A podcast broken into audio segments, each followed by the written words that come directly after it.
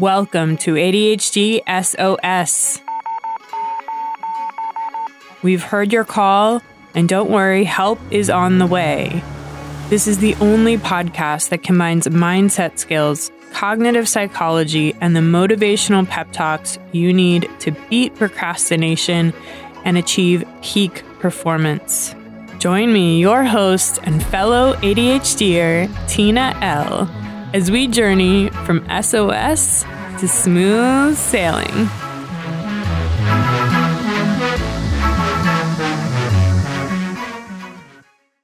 Welcome back, SOS Squad. Today, today we are talking about how to permanently transform your anxiety. Thank God. As a child, I was anxious constantly and I had no idea. But if you had asked me how I was feeling at any given moment, I probably would have responded, you know, I feel like I can't take a deep breath. And I feel like I can never keep up. And this is just what I believed it was like to live life in my body and in my life. I had no choice in the matter.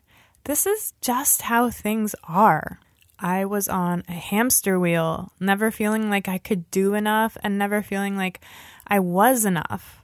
And all the while, I held my breath, just trying to survive it all. I think I might have learned breath holding from my decade as a competitive swimmer. At my peak, I could swim a 50 meters race without taking a single breath.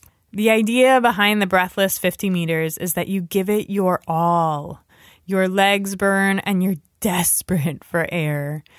But you get to the wall faster because you didn't waste time breathing. And of course, once you hit the wall at the end, you immediately recover. You start with many heaving deep breaths, and then quickly your breathing settles down and goes back to normal. It's satisfying because you know you gave it your all, and it's a relief because you can breathe again. You can breathe again and you can relax. But in real life, I felt like I never hit the wall. I never finished the race. There was always more to do. I was always behind. I just kept on holding my breath, hoping that at some point a finish line would magically appear and I could let it all go. Once I reached this imagined finish line, I could feel the satisfaction of having given it my all and I could feel the relief of being able to breathe again. I could relax. Well, that finish line never did appear. And when I started to have full on regular panic attacks in my 30s, I finally accepted that anxiety is and has always been my constant travel companion. And it was also at that point that I recognized that if I wanted to maintain a big and full life, anxiety and I would need to develop a different relationship. In this episode, I will explain why, as it turns out, it's totally unsurprising that anxiety co occurs with ADHD. And I'll share a super practical and science backed tool that you can use to start transforming your anxiety right away. So here's why anxiety and ADHD are lovebirds that were meant for each other. So, anxiety is all about uncertainty about the future. And at the core of ADHD is the uncertainty that we will be able to take action when necessary in the future. Oh, yeah. Dr. Russell Ramsay, one of the foremost ADHD researchers, says that Quote, ADHD by its nature is an uncertainty generating condition, and thus ADHD is an anxiety generating condition. In fact, according to Dr. Ramsay, the most common diagnosis to coexist with ADHD out of all of them is anxiety, the very most common. Dr. Ramsay explains the formula as anxiety plus ADHD equals I know I need to do something, plus I can't get myself to do that something. And what you get is increased anxiety. In other words, I know I can do it, but I don't know if I can do it now. The anxiety is rooted in ADHD because it comes from our inconsistent self regulatory efficacy and executive functioning. What is self regulatory efficacy? Well, it's our perception of our ability to resist temptation and to avoid high risk activities. OMG.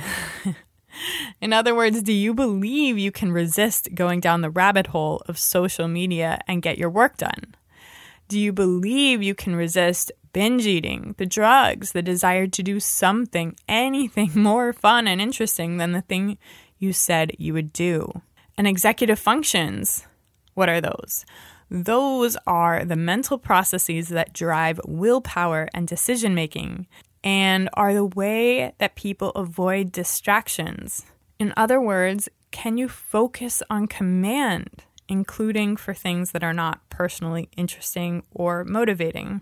If you have doubt in either of these, your self regulatory efficacy or executive functioning, then you live with an immense amount of uncertainty. And if you live with an immense amount of uncertainty, you almost definitely live with anxiety. Woo, that's that's a tough one. ADHD by its definition throws these mental abilities into question. Neither of these mental abilities works consistently for us, which is obvious.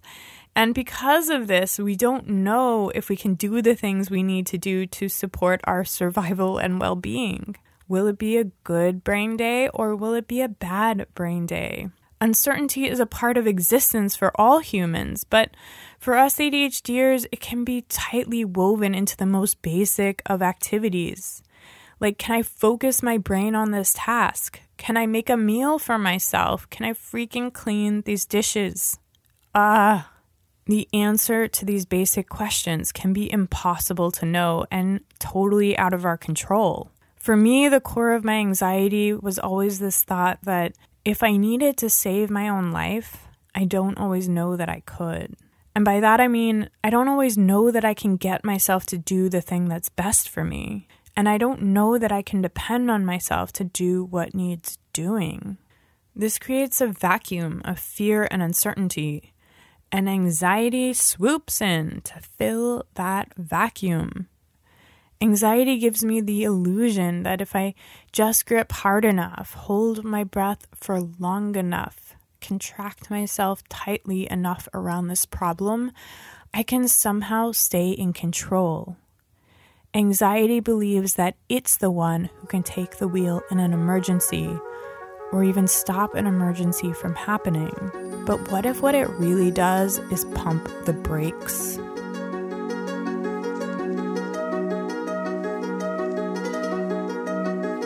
Want to know an awesome ADHD hack? Become a follower of the show, and new episodes will be served to you automatically when they become available. No need to remember to have to go looking for new episodes. Fresh survival strategies will be delivered straight to the homepage of your favorite player. On Spotify, click on the name of the show and click follow under the picture of me. And on Apple Podcasts, click on the name of the show, click on the three dots on the right hand side, and select follow. I can't wait for you to join the SOS squad. I know, I know, I know, I know. I hear you. I hear you so clearly on the other end there telling me that anxiety is the only way you get things done. Anxiety is my gas pedal, you say, not my brakes. Anxiety does take the wheel in the 11th hour and it helps you cross the finish line when motivation and inspiration don't show up on the scene earlier. But I have a question for you. How enthusiastic do you feel about repeating that performance?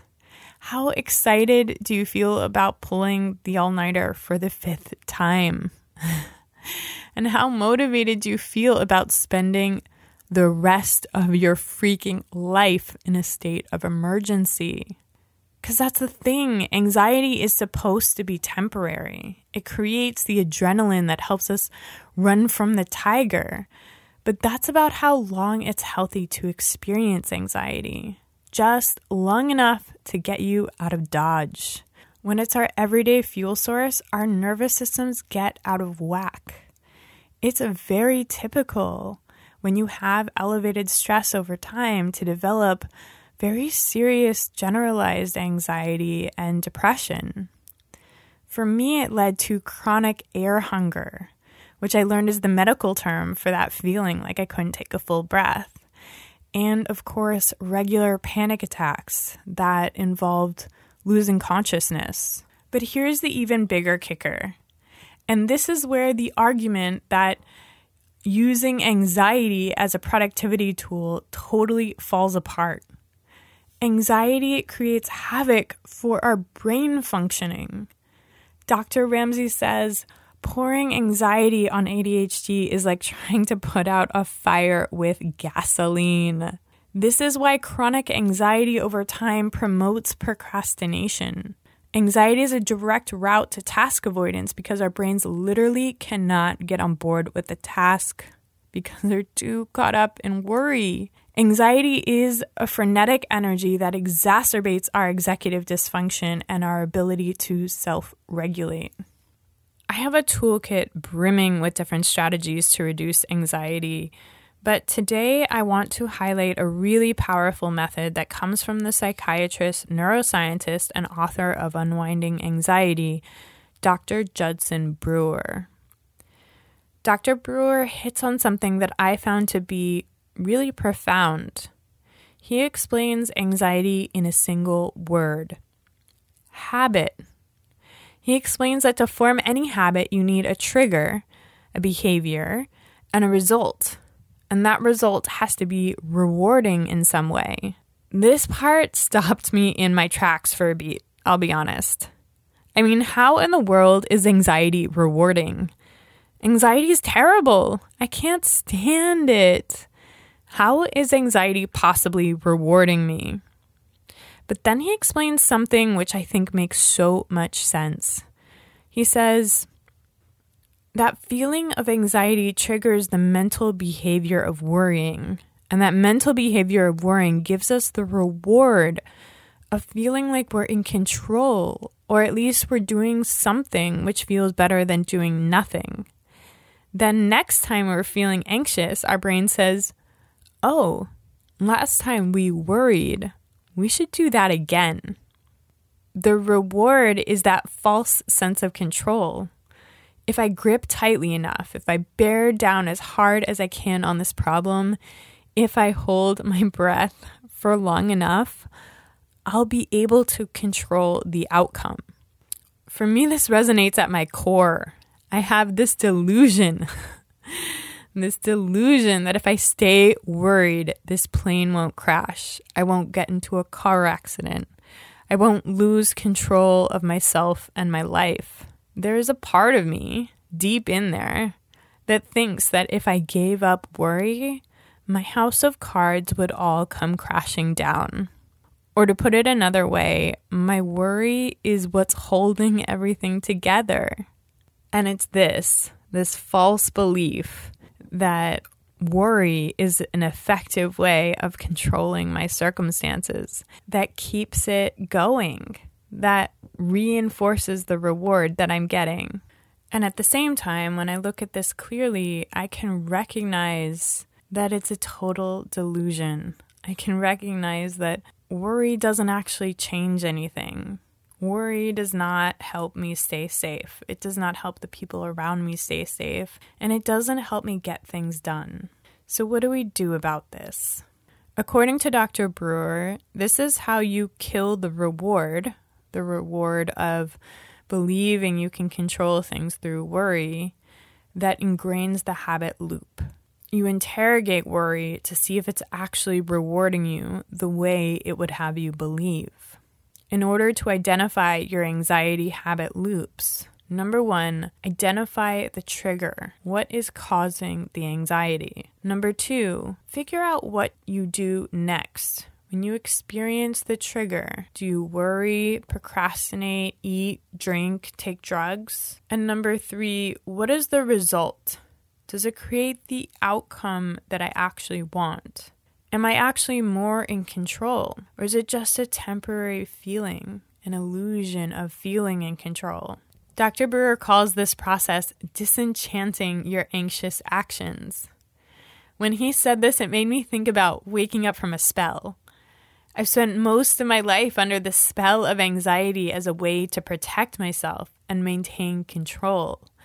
And now I'm disenchanting myself. I'm breaking the spell or the illusion that I was ever in control in the first place. He says there's a simple trick to breaking the spell, which is that when you notice yourself worrying, ask yourself, what am I getting out of this?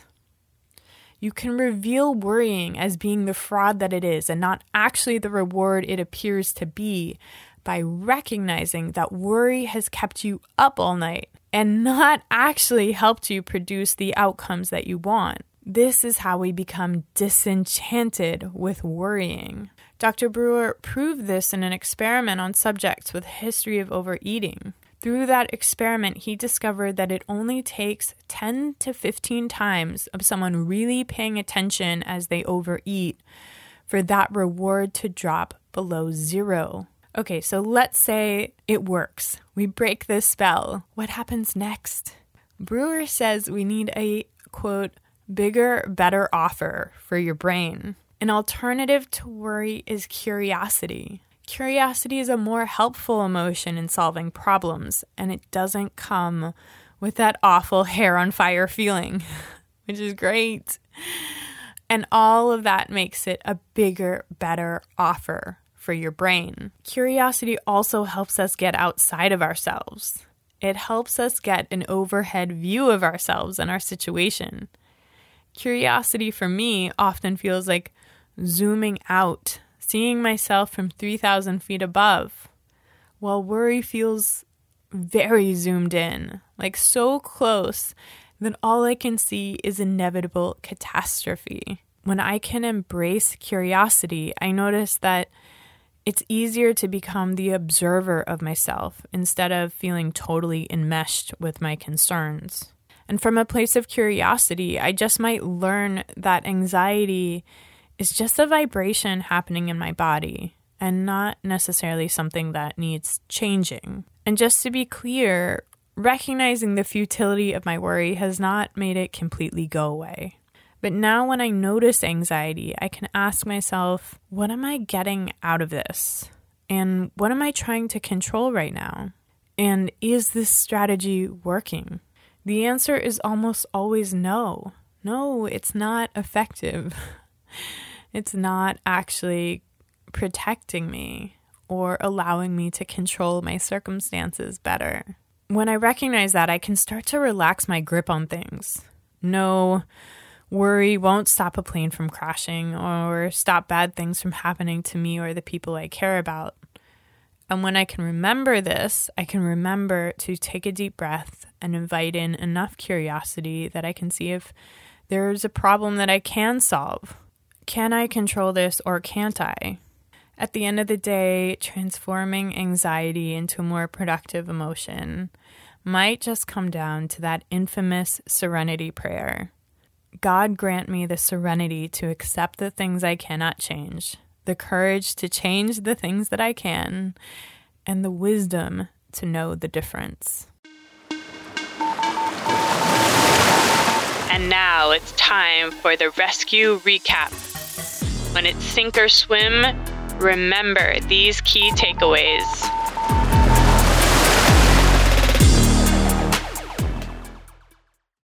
SOS Squad, I hope this episode was profound for you. Let's break this thing down. Anxiety is the most common diagnosis to coexist with ADHD. And it turns out that that is totally unsurprising. Here's why anxiety comes from uncertainty about the future, and our future, including the immediate future, is more uncertain than most other humans because of self regulatory issues and executive dysfunction. We are constantly questioning Am I going to be able to do what I mean to do? You may be thinking, well, I need my anxiety. I mean, how could I get anything done without my anxiety? And to that, I say hashtag relatable. However, what I've learned from personal experience is that anxiety is a temporary fix with serious long term repercussions, especially if it's your main driver. Not only is it not sustainable, but it's bad for our executive functions and our self regulatory abilities, the exact mental processes that we would need to get things done in the first place. This is how anxiety leads straight to procrastination. We work ourselves up into a frenzy, and then the exact mental processes we would need to settle ourselves down and focus in on the task go even further offline. As Dr. Ramsay says, pouring anxiety on ADHD is like trying to put out a fire with gasoline. The solution, according to psychiatrist and neuroscientist Dr. Judson Brewer, is to recognize that anxiety is a habit with all the components of a habit. We have a trigger, something that sets off anxiety. We have a behavior, what we do when we're triggered and we have a reward, which in the case of anxiety is the mistaken belief that anxiety is working to keep us safe and in control. The solution is to destroy the false reward. Reveal that thing for the fraud that it is. You can do this by recognizing when you're in the midst of worry and asking yourself straight up, What am I getting out of this? This is how you break the spell and disenchant your anxious actions. Then you have to give your brain the bigger, better offer. Brewer proposes that a bigger, better offer to anxiety is curiosity. Curiosity is better because it has a problem solving bias, which gives you a fighting chance of actually doing something about your concerns. Curiosity gives you a zoomed out perspective so that you can observe your circumstances more objectively. And curiosity is also better because it feels better in your body, like you're not going to die, which sounds great, doesn't it? so here's the challenge I want to leave you with this week try to notice yourself in a moment of worry, and then try breaking the spell with a question what am I getting out of this? Listen carefully for the answer. If you notice that worry isn't actually solving a problem, give your brain a bigger, better offer. Try on curiosity and see if it helps you feel more proactive, more able to take on problems, and more clear minded and focused. Ooh, I am rooting for you and I love you so much. SOS Squad, over and out. Do you have a question about ADHD or an issue with productivity that you'd like to hear discussed on the show? I would love to throw you a lifeline. Send your SOS message to ADHD SOS podcast at gmail.com. That's ADHD SOS podcast at gmail.com. I can't wait to hear from you.